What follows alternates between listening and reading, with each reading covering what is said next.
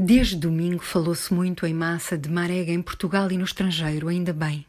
O que se passa com o racismo em Portugal é tão relativizado, quando não negado, que talvez um choque destes, um choque perante a repugnância do que aconteceu, uma multidão de criminosos a insultar um homem continuamente por ele ser negro perante o país e o mundo, sem que nada lhes acontecesse, talvez este choque leve o país a reconsiderar como tem tratado o veneno racista.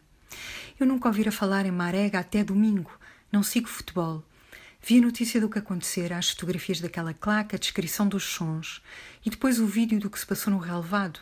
Todos aqueles homens a tentarem acalmar Marega, a travá-lo fisicamente, quase rudemente. Vi outra vez, incrédula. Eram mesmo os colegas dele? Até a explosão de Sérgio Conceição para o bando de criminosos me pareceu contida. E depois Marega, soltando-se de todos aqueles braços, saiu mesmo do jogo. Um homem começou a fazer aquecimentos para o substituir e o jogo continuou. Eu, que não sigo futebol, tive de digerir aquilo. O jogo continuou. Depois de uma claque fazer sons de macacos e insultar repetidamente o homem por ele ser negro, o jogo continuou. E depois li dois textos diferentes da agência Lusa sobre o assunto, um repercutido pelo público, o outro pela TSF, em que aparecia a expressão alegados atos racistas. Já quando aconteceu o caso da luso-angolana Cláudia Simões, agredida depois de a filha se esquecer do passe, li em alguns mídia as alegadas agressões. Seria bom estabelecer que alegado não é para casos destes. Não são alegadas agressões, foram agressões, é um facto.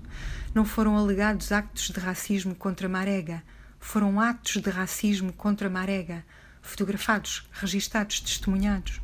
Usar a palavra alegado em casos destes, flagrantes, é ser parte do problema. O jornalismo português tem uma reflexão a fazer contra a forma como cobre racismo. No caso Marega, os agressores podem incorrer em coimas até 10 mil euros e também no número 2 do artigo 240 do Código Penal relativo à discriminação e incitamento ao ódio e à violência, com penas de prisão de seis meses a cinco anos. Mas muitos casos de racismo tendem a cair apenas nas contraordenações, multas. Seria urgente aproveitar o que agora veio ao de cima de reflexão sobre racismo para, no Parlamento, agravar a legislação antirracista. O que aconteceu em Guimarães tem muito a ver com aqueles criminosos estarem certos de que não são criminosos, de que sairão impunes do estádio e saíram. Espero que não saiam impunes do que aconteceu.